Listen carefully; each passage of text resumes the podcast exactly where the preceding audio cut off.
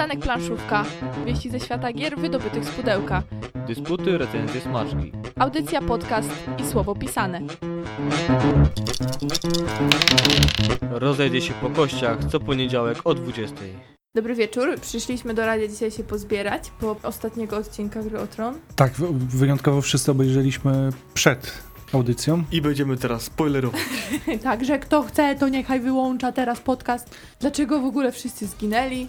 Nie, tak serio to spoilerów żadnych nie będzie. Będzie za to... Ja mam trochę problem z tym, nie wiem, czy Taj Mahal, czy Taj Mahal, Taj Mahal, chyba Taj. Taj.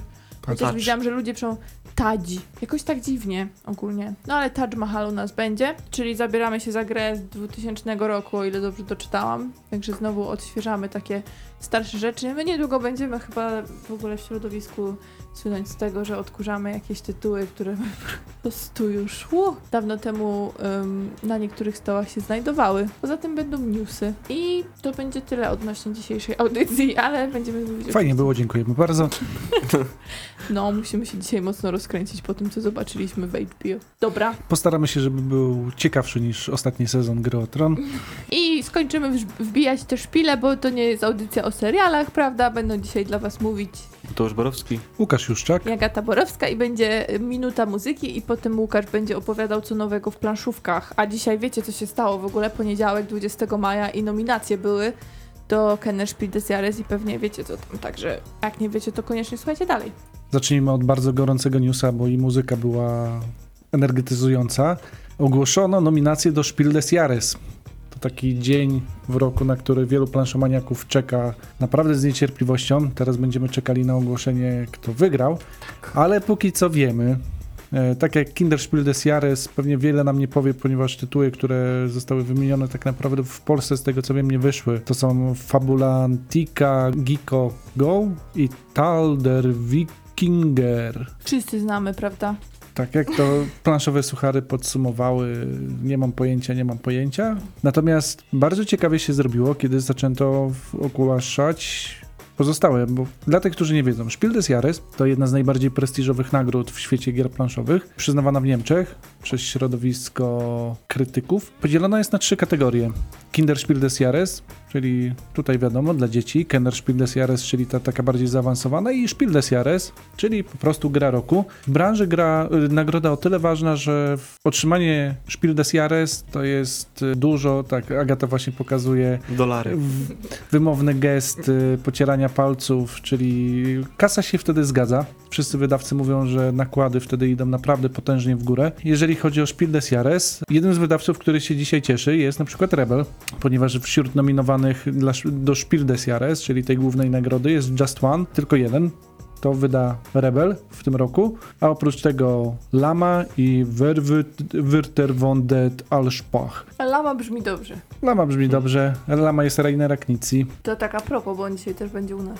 Tak, Przeno- metaforycznie, ale będzie. ale tym, co najbardziej zelektryzowało środowisko planszomaniaków w Polsce, to Kennerspiel des Jahres. I to nie dlatego, że Stefan Feld jest nominowany do tej nagrody z jego grą Carpe Diem.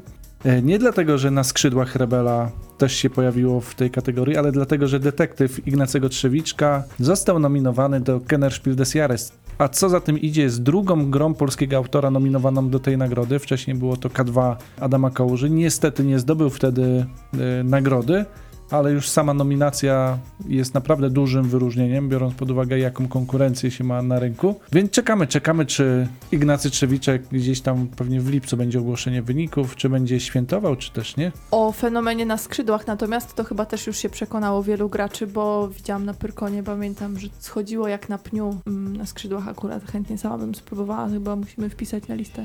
Oczywiście, a Spiel des Jahres to takie Oscary, można nazwać. O, tak. Też są No. nominacje i Bardzo, bardzo fajne porównanie. A skoro już mówimy o tym detektywie, na fanpage'u portalu w ubiegłym tygodniu pojawił się następujący news i tutaj pozwolę sobie przytoczyć. Detektyw z kolejną nagrodą w kategorii ekspert. Przyznać się, kto jeszcze nie grał w detektywa, no kto trąba. Tą nagrodą oczywiście jest y, złoty mipel. Gratulujemy, a ja publicznie muszę się przyznać, nie grałem, taka trąba ze mnie. To nadrobisz przy okazji. Mówisz? To jest Tak kooperacja. myślę. To kiedyś musimy sobie godzinę na to zarezerwować. wiesz, co 7 lat się zmieniają przyzwyczajenia, może akurat jest ten rok. No właśnie, kiedy ty ostatnio w kooperację grałeś, może to o to chodzi? Czekaj, e, w tym roku Oj, E, W dobra. D-Day Dice sobie wyciągnąłem z solo. E, Solo. No w D-Day Dice głównie. Ja Nigdy nie grałem w D-Day Dice z kimś. Po co umierać z kimś? Nie? No to to nie Tak. była kooperacja.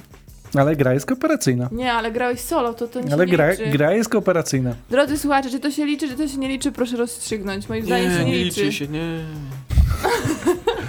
Kiedyś grałem w Robinsona. Kiedyś. I kiedyś w pandemię Sam. grałem. Nie, z, Ba- tutaj z Basiem graliśmy w Robinsona. Kiedyś w pandemię grałem. Nie. Pandemii lepiej mi się grało samemu na tablecie. Ale żeby nie zamulać tutaj newsów, nie samymi nagrodami, nie samymi nowościami żyje człowiek, wydawnictwo BART zdecydowało się wydać dodatek do gry, którą uważam za jeden z najlepszych tytułów w kategorii Worker Placement. To nie jest kooperacja, który świetnie nadaje się do wprowadzenia w świat gier planszowych. Przykuwa on z okon graczy piękną planszą, kostkami i skórzanym kubeczkiem, a dodatek wprowadza nowy zasób, biżuterię, nowe chaty, karty oraz nowe lokacje. Mowa oczywiście o dodatku do gry Epoka Kamienia, która za granicą miała swoją premierę w 2011 roku. To znaczy, dodatek miał y, premierę w 2011 roku, a sama Epoka Kamienia zadebiutowała 11 lat temu, 2008 rok. Wyobrażacie sobie, że to jest tak stara gra? Tak stara gra, a moim zdaniem Oczywiście moim, można się ze mną nie zgadzać. Jako planszówka ona się świetnie broni w zalewie nowości. Jeżeli nie próbowaliście, naprawdę warto, a dodatek przyznaję, że sam chętnie wypróbuję, bo jeszcze nie wpadł w moje ręce. I jako potwierdzenie mojej tezy, że to jest dobra gra, niech będzie wypowiedź windziarza. Pozdrawiamy windziarza z gradania z nadplanszy, który dzisiaj występował dla Board News. I wśród gier, najlepszych gier planszowych wymienił m.in. Epokę Kamienia i Stefana Felda, czyli Zamki Burgundii. Także w pełni się zgadzam z jego wyporami. No jeszcze, e, jeszcze, Jeszcze jakaś kooperacja, której ty Chaos nie w Starym pamiętasz. Świecie. Chaos w Starym Świecie. Nie do dostania. Ale z dodatkiem szczur. No to podkreślam. A to dużo, znowu, znowu ten gest. Pieniążki, pieniążki, kochani. Tak, trudniej, do, trudniej dostępne, ale Epoka Kamienia bardzo polecam i cieszę się, że Bart po tylu latach zdecydował, żeby wydać Mhm. dodatek. Mam nadzieję, że będzie się ładnie sprzedawał. A skoro już o dodatkach mowa, jeżeli macie na jakichś młodych planszomaniaków na swoich pok- pokładach, możecie zerknąć na stronę wydawnictwa Albi i zacząć ją śledzić, ponieważ trwają prace nad dodatkiem do gry Karak, która w kategorii gier dziecięcych okazała się niemałym hitem. Tutaj są sprzeczne opinie czasami w internecie, jak przy każdej grze można przeczytać, ale jak rozmawiam z osobami, które faktycznie grają z młodymi planszomaniakami, wszyscy powtarzają, tak, to jest bardzo dobra gra. To jest palindrom, karak. Karak. A w sensie, że od tyłu, tak jak kajak. Tak, badum. Ciekawostki językowe, przystanek planszówka, jak zwykle polecamy się. I przy okazji pozdrawiamy Pawła Kajaka. Dawno cię nie słyszeliśmy. Ostatnio w internecie zaczęło się pojawiać pytania, co z Pawłem Kajakiem, czyli podcastem e, Gra Warta Świeczki. Underworld Kingdom rozpoczęło przedsprzedaż drugiego dodatku do gry Stworze. Po zakazanej polanie nadszedł czas na początek, a początek wprowadza do gry pory roku. Każda karta pory roku będzie wprowadzała nowy efekt w grze, który będzie miał miejsce na początku rundy każdego gracza. Każde stworze otrzyma dwie dodatkowe karty początku, czyli nowe indywidualne ustawienia początkowe żetonów oddziaływania witalności atrybutów, już zakończonych kart zadań lub misji. W pudełku z grom znajdziecie również kilka dodatkowych żetonów zagubionych dzieci i myśliwego. Od teraz każdy z nich będzie miało własne trudności testu i nagrody. No i szeregi słowiańskich demonów zasili nowe stworze, czyli grzybun. A grzy... Ładnie. tak, grzyby wiadomo, że są niebezpieczne. Co, Mateusz, chcesz żart powtórzyć? Mogę? Ja wiedziałem, że tak będzie. Jakie są trzy książki, które zabiły najwięcej ludzi w historii? Biblia, Koran i Wielki Atlas Grzybów. Badum. My się już mieliśmy troszkę wczoraj, więc dzisiaj nie będziemy wam już krzyczeć do głośników. Hmm. Susza, pryst, przystanek suszarnia. Idziemy dalej. Wszyscy czekający na sklepową premierę Nemesis możecie nastawić się na ciekawe wakacje. Rebel zapowiada premierę na tej gry na przełom lipca i sierpnia, także może się w końcu uda polecieć w kosmos i poczuć to, co czu, czuli ci, którzy byli na statku z Alienem. Na stronie portalu rozpoczęła się przedsprzedaż gry Wykreślane Imperium. Jak nie trudno się domyślić, jest to gra typu Roll and Write, osadzona w uniwersum Osadników Narodziny Imperium. Osadników Narodziny Imperium myślę nie trzeba przedstawiać, ale trzeba przyznać, że Roll and Write stało się czym, czym kiedyś był deck building. Był wielki boom na deck building, potem się pojawił wielki boom, na co się potem pojawił? Nie wiem, trochę wyścigów było, ale to chyba, żeby był boom, to nie wiem. No, To ale wiem, jeżeli ale- chodzi o Roll and Write, naprawdę w- mam wrażenie, że jakieś koncerny produkujące ołówki są obecnie głównymi sponsorami planszówek. Tak, ale trzeba przyznać, że deck building mimo wszystko będzie bardziej e, wydajny i regrywalny.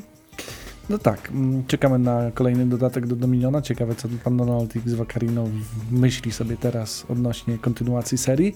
Natomiast wracając do wykreślonego Imperium, w tej odsłonie gracze zarządzają swoimi zasobami, rozbudowując swoją osadę o nowe specjalne budynki oraz mury, nowe pola i chaty.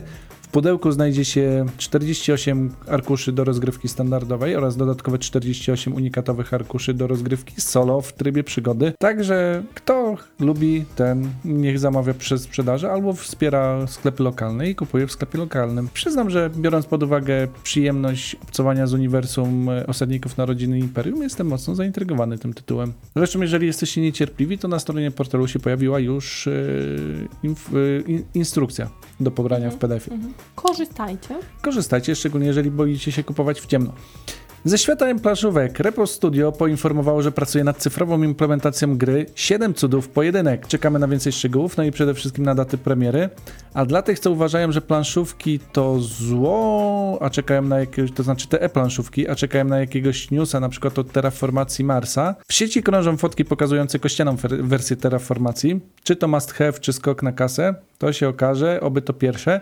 A dlaczego wspominam o terraformacji? Bo znowu chcę wspomnieć o e-planszówce, ponieważ Asmodee Digital rozpoczęło beta testy terraformacji Marsa na urządzenia z systemem iOS i Android. Na platformie Steam już od jakiegoś czasu jest ona dostępna. Teraz, jak widzimy, coraz bliżej premiery na pozostałe platformy. Myślę, że nie, nie tylko ja na to czekałem. Wy też? Ja chętnie, bo nie mamy terraformacji naszego takiego osobistego pudełka i jak da radę, to może bym nawet zagrała w taką mobilną wersję.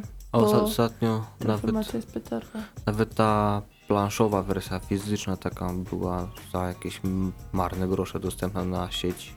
To trochę smuci. No tym bardziej, że terraformacja trafia gdzieś tam do TSK i tym podobnych, więc co jakiś czas się pojawiają. Tak, tak, bo to jest O. Rebela, a Rebel, to znaczy może nie do Tesco, nie jestem pewien. To w każdym razie jest supermarketów. Tak. A Która z tych dużych sieci, która z tych dużych sieci ma e, półkę ze sklepami Rebela, z grami Rebela. Mhm. Można co jakiś czas wyhaczyć jakieś promocje. Tak samo nasz 7 cudów, która też bardzo dobra gra. Fakt faktem dużo starsza, ale I kupisz tak ziemniaki na tą grę? No to dobrze, że mówicie, to będę przynajmniej ostrzeżona, E, żeby nie doznać szoku. Jak zobaczę. ostrze żona.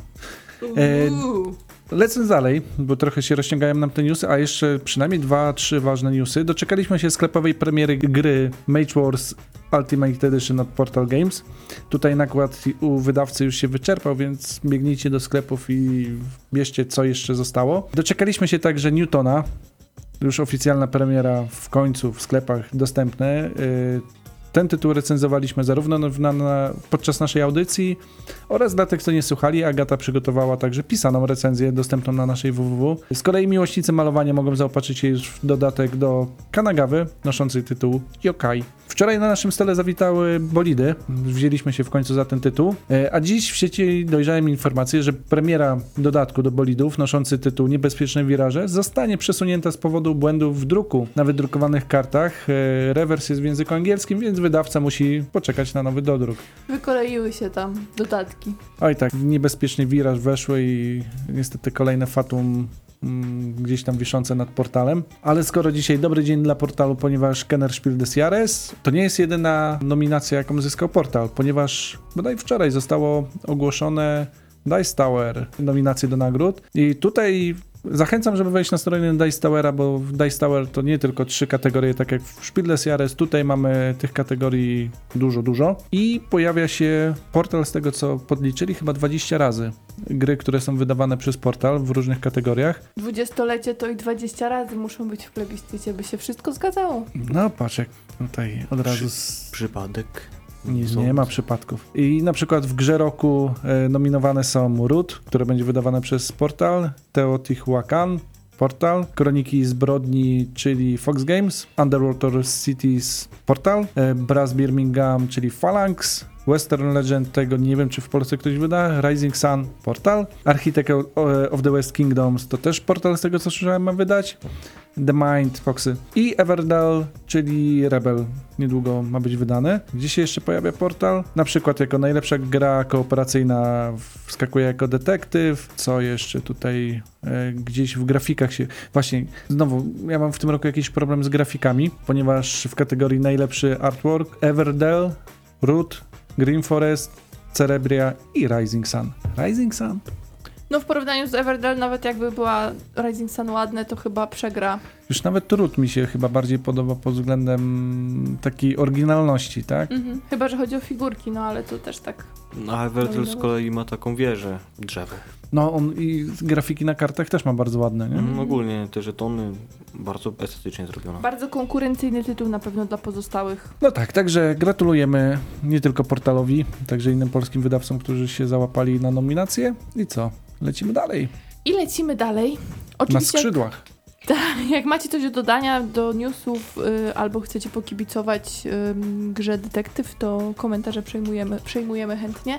Dzisiaj zabieramy was do Touch Mahal z Rainerem Knicją. To taki dźwięk, może słyszeliście już w trakcie, to ja teraz już się nie będę bała tego robić. E, grę wyciągamy. Duże pudło jak na pana Rainera, bo jak wiemy, to on takie mniejsze gry lubi czasami zrobić. Tutaj Łukasz nas zaskoczył czymś takim parę miesięcy temu. I tak graliśmy i graliśmy i graliśmy. Najpierw powiemy o tym, jak w ogóle w Touch Mahal grać, a potem powiemy, czy też macie tę grę odświeżać, skoro ona z 2000 roku jest. Zapraszamy Was dzisiaj na wyprawę do Indii, w których to będziemy walczyć o wpływy. Knicja przygotował grę, w którą można grać od 3 do 5 graczy, także dosyć niestandardowo, jeśli chodzi o takie pudełka w tym rozmiarze. A według pudełka właśnie będziemy grać około 60 minut, czy tak jest w rzeczywistości, o tym oczywiście za chwilę. I od 12 lat można grać w tę grę. Pudełku znajdziemy planszę 100 pałaców podzielonych na 5 kolorów. To są takie plastikowe pałace małe. Znaczniki punktacji, karty, złoty pierścień i płytki prowincji, a także płytki wpływów i płytki bonusowe. W czasie gry będziemy kolejno przemieszczać się po prowincjach, które są na planszy rozmieszczone losowo. Innymi słowy, losowo rozkładamy prowincje, ale będziemy poruszać się już zgodnie z liczbami, które są na tych pro prowincjach wydrukowane. No i wpływy w prowincjach będziemy zdobywać za pomocą kart. Ile tych kart? Już Wam opowiadam.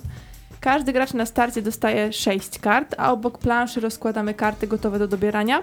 I w swojej turze gracz może zagrać jedną kartę w jednym kolorze i ewentualnie wzmocnić ją kartą białą albo specjalną, jeśli już ją zdobył. Nie można w tej samej rundzie zagrać karty w innym kolorze, chyba że się posiada z kolei kartę specjalną, która ten kolor pozwala zmienić. No i karty wystawia się kolejno aż do spasowania, które w grze nazywa się wycofywaniem się. I jeśli gracz decyduje się wycofać, to sprawdza w czym ma przewagę nad innymi graczami, czyli trzeba wiedzieć kiedy się wycofać.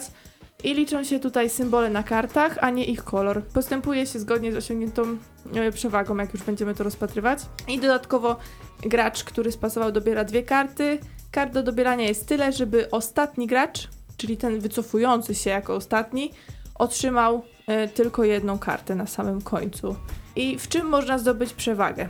Osiągamy wpływy polityczne, militarne, religijne, publiczne, wpływy na dworze i wpływy ekonomiczne. Pierwsze cztery pozwalają nam budować pałace i tym samym tworzyć sobie taki punktujący trakt, powiedzmy, a wpływ na dworze osiągany przez Mogoła również pozwala postawić pałac, tym razem taki z koroną.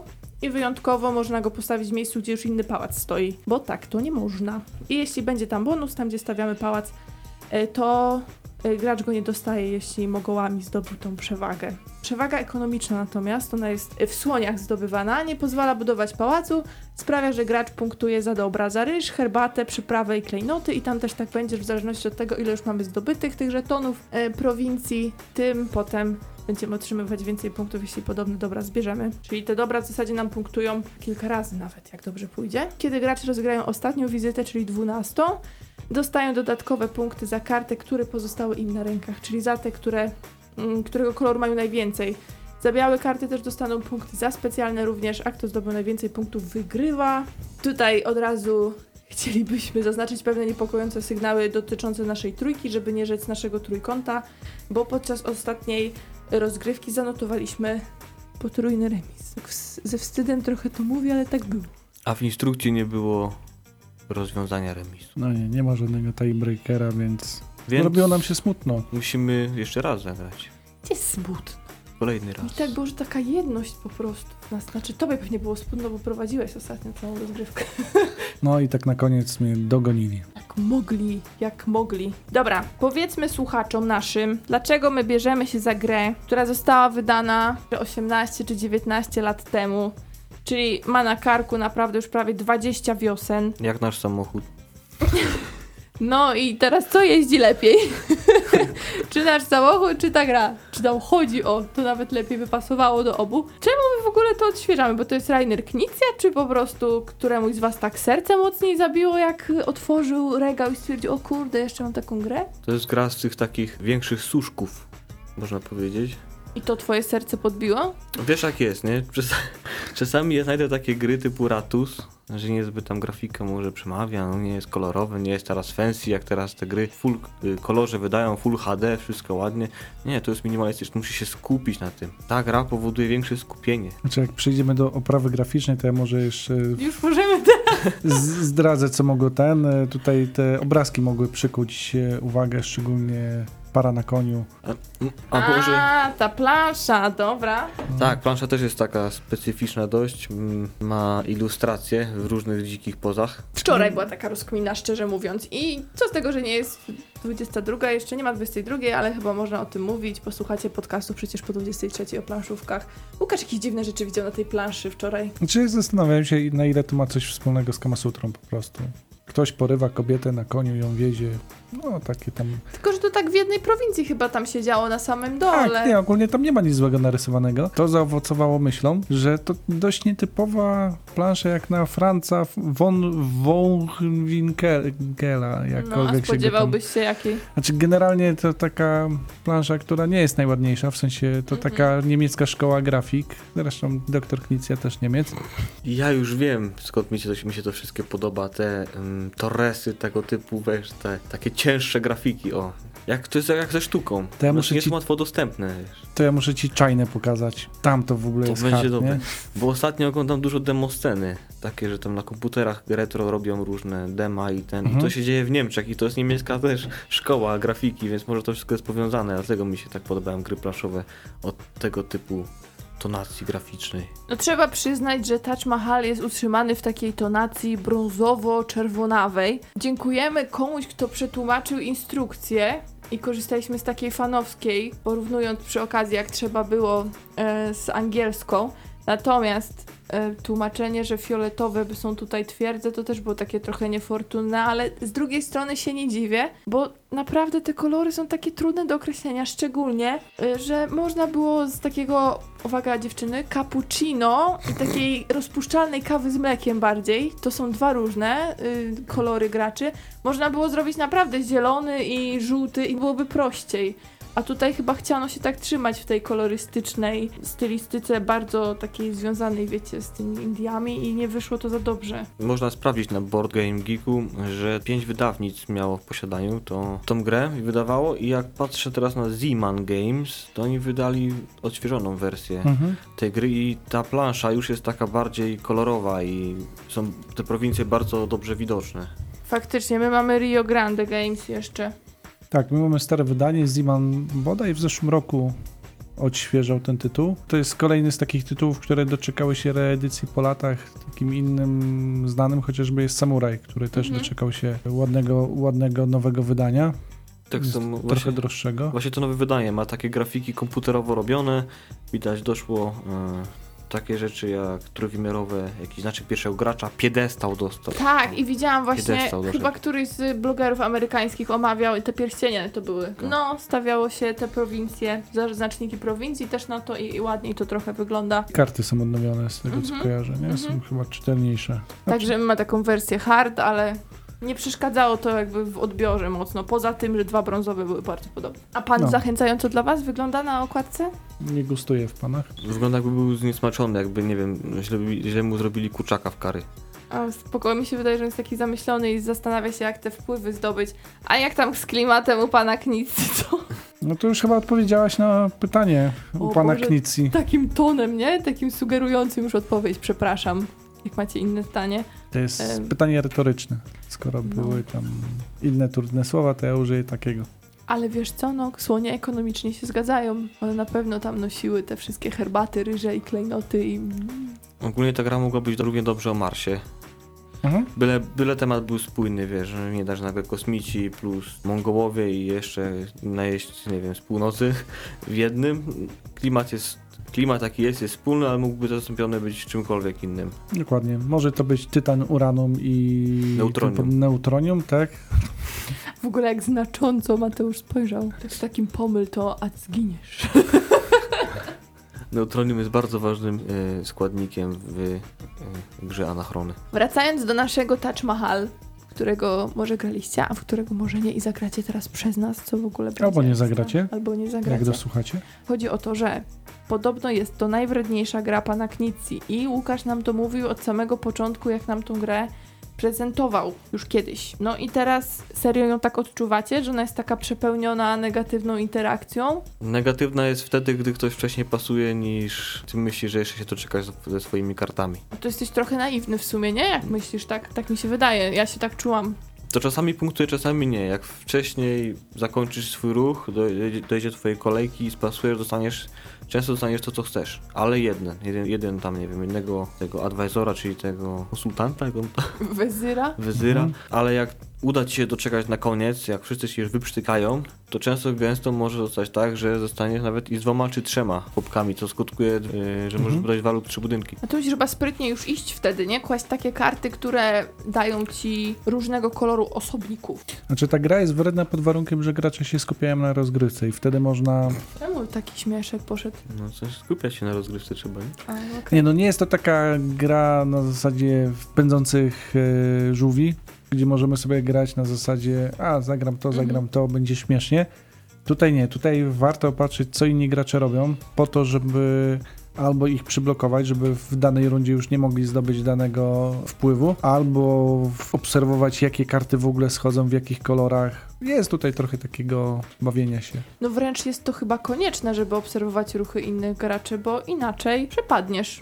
Będziesz pasować i tylko oddawać karty i pobierać nowe, a to jest jednak przykre, bo tak naprawdę jeżeli nie wykonamy, chociaż rund jest 12, jeżeli nie wykonamy żadnego takiego ruchu, który daje nam profity, to to jest taka trochę zmarnowana kolejka, bo karty też marnujemy wtedy. Marnujemy karty i jak możemy być przyblo- przyblokowani, możemy być przez te karty, które nawet tam zostaną z nie własnego wyboru, bo jesteśmy ostatnimi pasującymi, dostajemy jedną kartę, jaką Mhm. będzie białą kartą, a białą kartę można grać tylko z kolorową kartą, a na ręce nie mamy żadnych, jak ja na przykład miałem taką sytuację, no to jest tak sobie, nie? możesz zagrać w sumie Jak nic nie zagrać. Poza tym ta wredność jeszcze się przejawia w tym, gdzie stawiamy swoje pałace. I tu jest bardzo wredny element, ponieważ można przeciąć komuś tak drogę, żeby odciąć go od punktów. I tak, to bo jest, to jest ważne, bardzo ważne punktowanie akurat jeśli chodzi o te pałace, nie? Jak spojrzymy na planszę, mamy te prowincje, ich nie rozpatrujemy w kolejności obok siebie, tylko co rozgrywkę inaczej. I my sobie gdzieś tam budujemy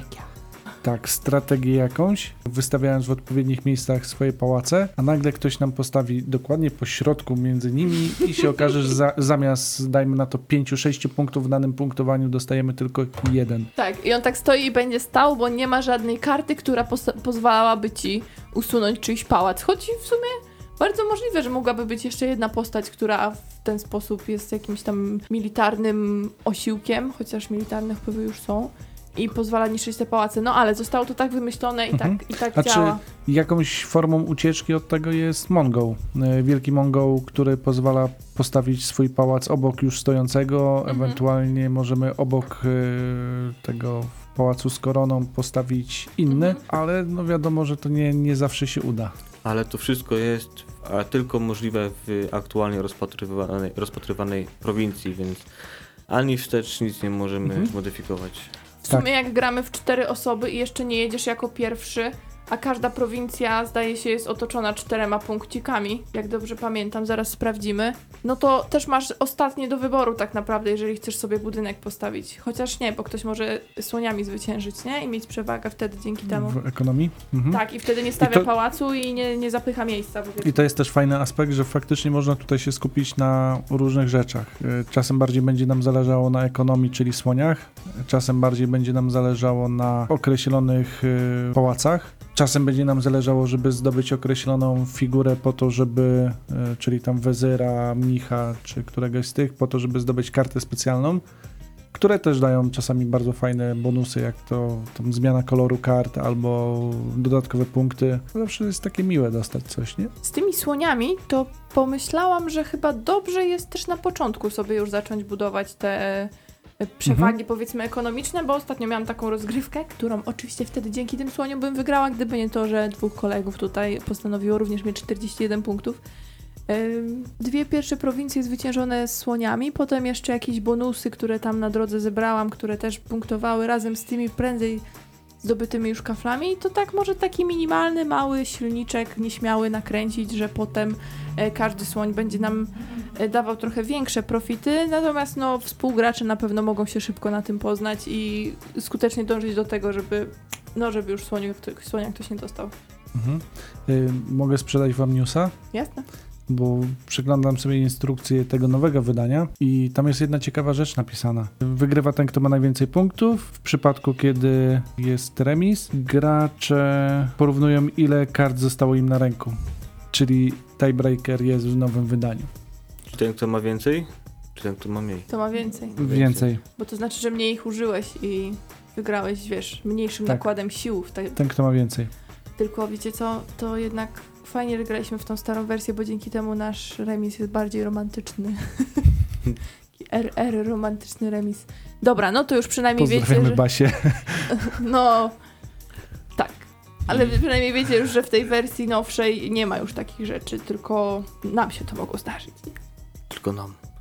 I zauważyłem, że w tej grze można przewidywać ruchy też. Nie My na twoje początku. przewidywaliśmy, jak widzieliśmy, że masz same białe, bo widzieliśmy na rewersach, że masz cztery Eee. specjalne karty. Tak, karty specjalne mają inny rewers, to widać. Karty specjalne przydają się, jeżeli mamy, mamy jakieś karty bazy też, nie? To tak trzeba wiedzieć. No ale Też dobra. tak, te się przy, przydadzą. Mogą zostać też łatwo przechwycone, ale dopiero po y, podliczeniu kolejki. Nie tak, że ha ha ha.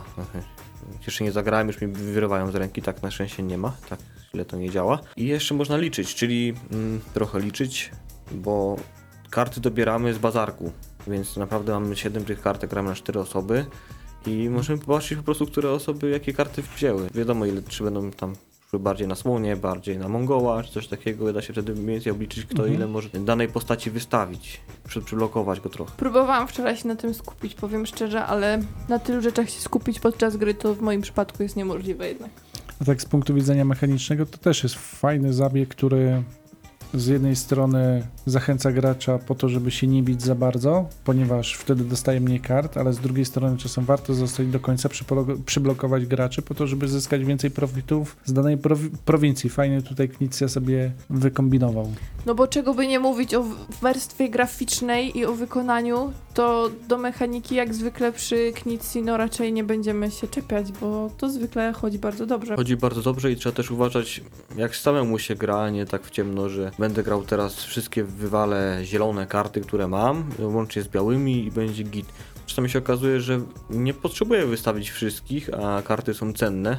Nawet Mhm. jak się zostanie nam jeden kolor, bo to może być jeden kolor, który na, jesteśmy w stanie coś działać w kolejnej rundzie, bo to, co mamy wyłożone już przed sobą jest wystarczające, żeby zdobyć ten profit, który chcemy, więc mimo, że dołożymy jeszcze jednego słonia, to nie Tak. będzie miało znaczenia, bo zbędziemy się cennej karty na pierwszą rundę. I możesz sobie ją potem wykorzystać. Faktycznie to warto prze przemyśliwać, bo takie na siłę rzucanie przewagi nie, nie, ma, nie ma sensu. No chyba, że musisz ją zagrać, bo akurat z kimś będziesz remisował i nie masz pewności, czy ta osoba złośliwie bądź niezłośliwie nie spasuje ci zaraz, nie? No to tak, chyba że wiadomo, masz szansę akurat teraz już zdobyć coś, albo nawet nie wiadomo, czy zdobędziesz coś innego, bo ta osoba, która jest po twojej lewej może cię przelicytować lub też spasować, nie wiadomo co się stanie, ale już zagwarantować sobie chociaż część, e, część tego, tej pizzy, która jest do zgarnięcia.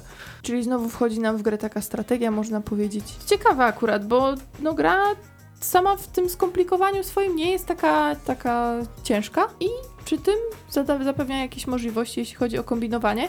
Chociaż ja teraz tak mówię bardziej pozytywnie nastawiona, bo pierwsze spotkania były takie, byłem średnie bardzo i próbowałam sobie też okoliczności jakby poznawania tej gry przypomnieć, no bo czasami wiadomo, wiecie, rozpykacie jakąś grę o pierwszej w nocy albo nie wiem, akurat jest jakieś tam kiepskie samopoczucie, no to już też się staram, żeby to nie rzutowało na odbiór gry, e, ale wiem, że Taj Mahal no akurat będzie grą, którą faktycznie, jeżeli w pierwszym spotkaniu macie takie odczucia, to warto chyba jednak tą drugą, trzecią szansę dać, bo ona może, no tak troszkę przytłoczyć. Czy, Mimo, że nie jest skomplikowana, nie wiem właśnie z czego to wynika. Znaczy to jest w ogóle coś, co lubię w starych niemieckich grach, tej w starej szkole niemieckiej typowych eurosucharów, gdzie tak naprawdę zasady nie pozostawiają wiele do interpretacji. Tutaj wszystko jest jasne. No nie szukaliśmy po internecie jakichś faków, czy można Mhm. wykonać dany ruch. Wszystko było jasne. Tak samo mamy w Samuraju, tak samo mamy, nie wiem, w Zaginionych Miastach Nicji, tak samo mamy w dziesiątkach innych starych dobrych gier Tikalu, o tak, żeby wymienić jakiś taki klasyk nad klasyki. I pod tym względem to jest fajne, ale ta gra czuć, że nie jest nowoczesna. W sensie ona jest jako z nurtu tych nowoczesnych gier planszowych, ale czuć trochę ten ząb czasu, który trochę nadgryzł to pudełko i pod względem wizualnym, Że to szczególnie w stara naszym szkoła, tak? tak, w naszym wydaniu, ale to jest gra, która wymaga takiego trochę wgryzienia się w to, co się dzieje. Czyli mówi, że pałac, ale tynk odpada. Albo trzeba zerwać kawałek tynku, żeby zobaczyć piękne freski. Ale to było głębokie. A jak ty te freski dostrzegłeś? Bo to jest gra, która nie ma polskiej wersji językowej, więc nikt nie zdecydował się w Polsce od 2000 roku jej wydać. A ty tutaj masz wersję angielską. To byłeś tak tym zajarany, czy jaka jest historia tego u ciebie na półce? Historia jest prosta. Miałem coś, czego już nie chciałem, a chciałem coś nowego. Mad Handel jest taką fajną okazją, żeby wymieniać co jakiś czas gry. Co jakiś czas w polskim internecie jest e, organizowany Mad Handel i to jest jedna z gier, którą zdobyłem na Mad Handlu. Totalnie nie wiedząc, czego mogę się spodziewać po tym tytule, wiedziałem tylko, że gdzieś to jest tam 300 któreś tam miejsce BGG, że to jest doktor Knicja, więc jakiś poziom zaufania mam. Chociaż ten autor ma dużo gier, które w żaden sposób się nie wybijają, no ale ma kilka takich, które na mój stół trafiają od pra praktycznie początku przygody z planszówkami, jak na przykład Samuraj, Pędzące żółwie, jak Władca Pierścieni Konfrontacja. Geniusz? Też, Tak. też, też Knicji, który zresztą Geniusza sobie ostatnio kilka razy odświeżyłem. Po wielu latach, no ten tytuł jest rewelacyjny. I patrzę w ogóle, odpaliłem sobie na BGG e, najwyżej oceniane gry Knicji. Taj Mahal jest jako dziesiąta gra. A co go wyprzedziło? Tygrys Bo i Eufrat. niektóre te... E, mhm. I to jest tytuł, który mnie akurat pokonał trochę. Pamiętam, że na samym początku przygody z planszówkami gdzieś się zetknąłem z Tygrysem i Eufratem i było chyba za szybko na to. Teraz chętnie bym kiedyś wrócił. Może gi- geekowie też tam pewnie mocz, mocno palce maczali w tym rankingu, nie? Na Game Geek to pewnie patrzyli na takie zaawansowane Tak, bo bardziej. Tygrys i Eufrat jest wymagającą grą, naprawdę. Jest Sera, potem Samurai, Butterline, e, Modern Art, też bardzo fajna licytacyjna. The Quest for, for Eldorado, o tym tytule przyznaję, że nie wiem nic, on chyba ma być wydawany w Polsce, chociaż nie, nie dam sobie głowy uciąć. Władca Pierścieni, Konfrontacja, Mhm. najbardziej klimatyczny tytuł Knicji. Czyli Kni- coś się udało klimatycznie Znaczy- zrobić. Mówiąc najbardziej w klimatyczny, klimatyczny tytuł Knicji, to wcale nie musi być wy, wyczyn, bo ponieważ u niego suchość jest regułą. Potem Amun-Re, Zaginione Miasta i Taj Mahal. Mhm. Czyli te, te tytuły są naprawdę, część z nich nawet polscy gracze kojarzą, bo gdzieś się na stałe wpisały w, gdzieś tam w polski rynek, typu Samuraj, Zaginione Miasta, Władca Pierścieni Konfrontacja przeszedł trochę bez echa. Nie wiem, czy to jest problem wydawca, może za słabo go promował? Nie wiem. Może będzie miał jakieś odświeżenie, ale Zaginione Miasta też taki fajny, miały tam twistik z tymi ujemnymi punktami, Mhm. pamiętam to. On ma talent, ten autor, do robienia takiej gry, która powiedzmy, że jest mała, ale w środku bardzo wiele proponuje jednak, jeśli chodzi o te szare komórki nasze, nie? Patrząc na właśnie Zaginione Mhm. Miasta czy Geniusza. I po Taj Mahal też możecie się tego spodziewać, acz ona wizualnie będzie oczywiście no, wyglądała na bardziej sporą niż, y, niż takie Zaginione Miasta na przykład. No jest to gra kompletna. W sensie, tak jak Łukasz mówiłeś, Mhm. że zamknięta bez żadnych niedomówień. Ale to myślicie, że nie miała takiego potencjału aż na polski rynek, że nie została wydana? No to trochę dziwne, szczerze mówiąc. Konkurencja wtedy może by była taka, wiesz... A to jeszcze Znaczy, nie był taki czas chyba... Rynek, polski rynek był mniej rozbudowany, bo tak. jak popatrzymy, to jest ile? 18 lat, tak? Mhm. 19 już praktycznie. 2000 rok, więc e, myślę, że i rynek mógł być niegotowy, a teraz jest dużo innych tytułów, które będą mimo wszystko się bardziej przybijały. No tak, teraz to już chyba nie ma.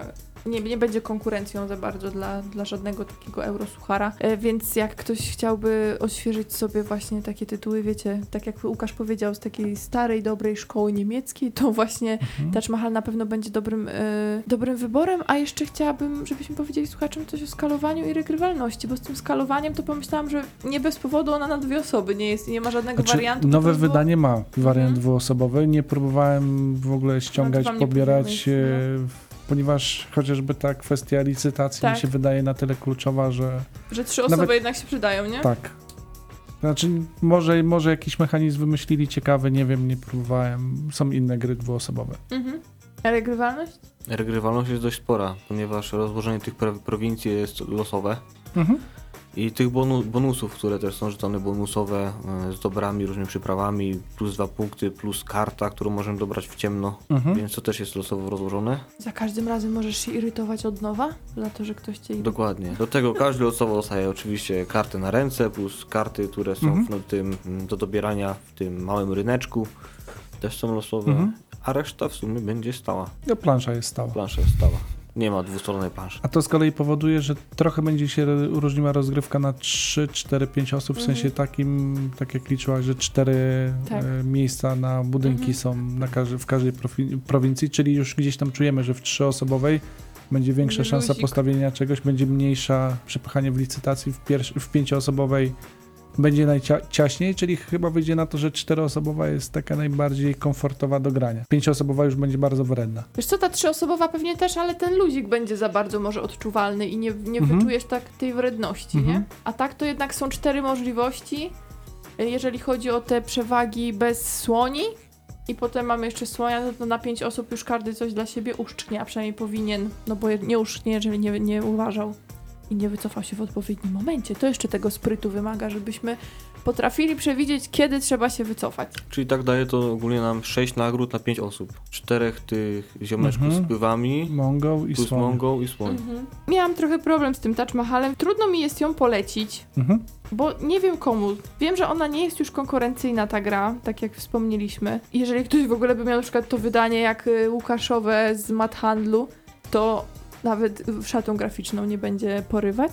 Ta, now, to nowsze wydanie może już faktycznie y, trochę te oczy zachwycić, ale to też zależy, jakie macie wymagania i jaki macie ten próg, y, kiedy zaczyna was tak trochę łechtać ta estetyka, bo wiadomo, że my teraz oglądamy tyle pięknych gier, że już y, stajemy się pewnie trochę odporni też na te uroki. Natomiast jeśli chodzi o mechanikę, no to takim graczom, którzy dużo już widzieli, a jeszcze Touch Mahal nie, to, to powinni chyba, nie? To tak do klasyki trochę wpisać Znaczy, sucharzystą. Właśnie jak najbardziej. chyba bym tym polecił, którzy lubią rozgryzać klasykę, w sensie lubią sięgać po coś, co było sprawdzone i gdzieś Mhm. budowało historię gier. Bo mimo wszystko nowym graczom faktycznie mam trudność z poleceniem Touch Mahala. To jest taki typowy tytuł dla mnie, zagraj u kolegi, sprawdź.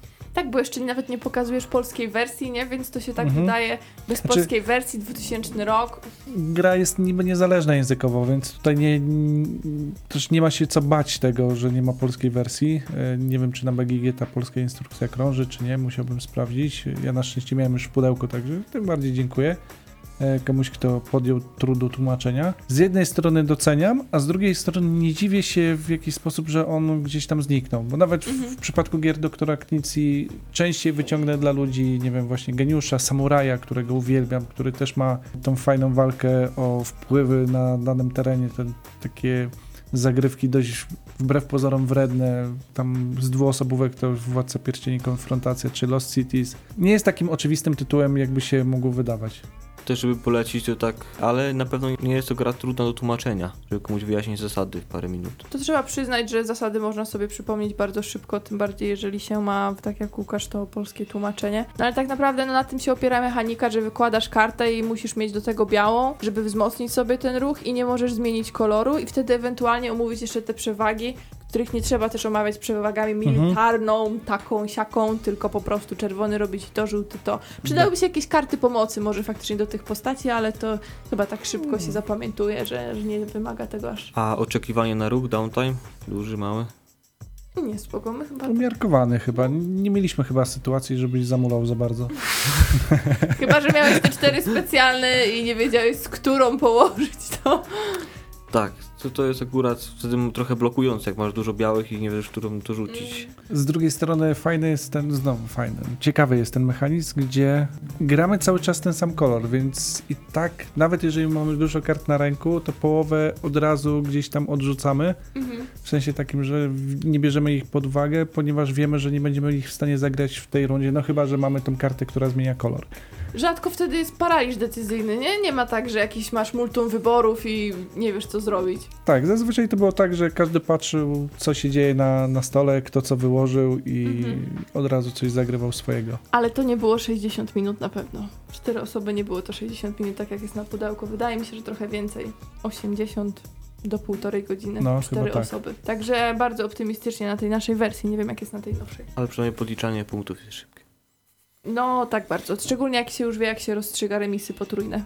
Znaczy z tym, te, teraz już wiemy, e, z tym tłumaczeniem zasad to też miałem taki zgryz, bo pamiętam, że jak pierwszy raz wam tłumaczyłem, to wyglądaliście na trochę zagubionych, więc albo ja bardzo źle tłumaczyłem, albo Ja właśnie sobie próbuję przypomnieć, dlaczego to tak y, ten odbiór wyglądał, bo tak jak mówiłam, no nie było to poznawanie o pierwszej nocy tej gry i nie było to przy jakimś fatalnym humorze, wiecie, te wszystkie zewnętrzne czynniki, które mogą utrudniać poznanie gry i sama się teraz dziwię, że to tak poszło siermiężnie. ale może to jest właśnie to drugie dno, ten fresk pod y, tynkiem.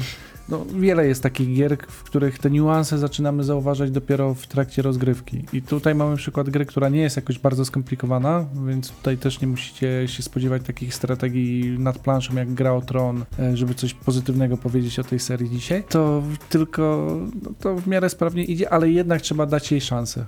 Więcej niż jedną. Tak, właśnie niuanse w trakcie rozgrywki, a co dopiero jeszcze w kolejnych można zobaczyć. No ale Mhm. teraz znowu wraca to pytanie, które my bardzo często na audycjach zadajemy. Czy faktycznie do gry usiądziecie tyle razy, mając ileś tam na półce? Mhm. To jest właśnie to, na ile my nadal dajemy y, tym grą szansę. My musimy dawać, żeby wam powiedzieć trochę lepiej. A potem wiemy, czekamy na wakacje, tak żeby wrócić do niej. No, to zobaczymy właśnie, czy wrócimy, czy ty dalej to puścisz na Madhan. No Znaczy- przynajmniej będzie wiadomo, czy jest Touch Mahal, jak przyjdzie. Znaczy, przyznaję, że ja mam zamiar puścić ją w świat, ale to dlatego, że mam po prostu dużo innych gier. Mhm. Wiecie, że ja nie mam takiej żyłki kolekcjonera Tak. i gdzieś tam oduczyłem już tego jakiś czas temu. A chciałbym, żeby inni też to poznali, bo mimo wszystko wiem, że są geekowie, którzy podchodzą trochę tak bardziej e, wnikliwie do gier i w, dla nich to będzie wtedy fajna zabawa, nie? Poznać kawałek historii. I chcieliby zobaczyć ten egzemplarz, który y, ma jeszcze tą szatę graficzną trochę starszą niż ta kolorowa, którą można obecnie. No i tym Ej, bardziej, kupić. że ten tytuł ogólnie w Polsce jakoś tak Mhm. przeszedł to, totalnie bez echa. Powiem więcej, zdaje się, że to będzie jedna z pierwszych recenzji w polskim internecie na temat Taj Mahal. To już widzicie, że Unik. coś tutaj albo my jesteśmy trochę skrzywieni, albo mamy dziwne gry, albo po prostu e, nikogo innego to nie zachwyciło. Czy nas zachwyciło? Ja nie mogę powiedzieć, że zachwyciło, bo nie miałam w sobie dużo emocji. Te rozgrywki poza pierwszą potem już były bardzo w porządku, więc nie mogę o panu Knicji w tym przypadku powiedzieć nic złego. Ja sam zaproszony tak do rozgrywki bym nie odmówił, żeby zagrać, ale jak miałbym wyciągnąć coś własnego, to jednak tak Mhm. chyba anachrony. To chyba mamy opinię wszyscy taką w, w miarę równą, tak jak było z, z remisem. Brutalne 7 na 10. Brutalny się. 7 to całkiem dobra ocena. Mhm. Dziękujemy za dzisiaj. Żegnamy się powoli z wami. Za tydzień wracamy może z jakąś wyścigową grą, a może z jakąś inną. Trzymajcie się ciepło i do usłyszenia w internetach. Mówili dzisiaj dla was Mateusz Borowski. Łukasz Juszczak. i Agata Borowska. Do usłyszenia.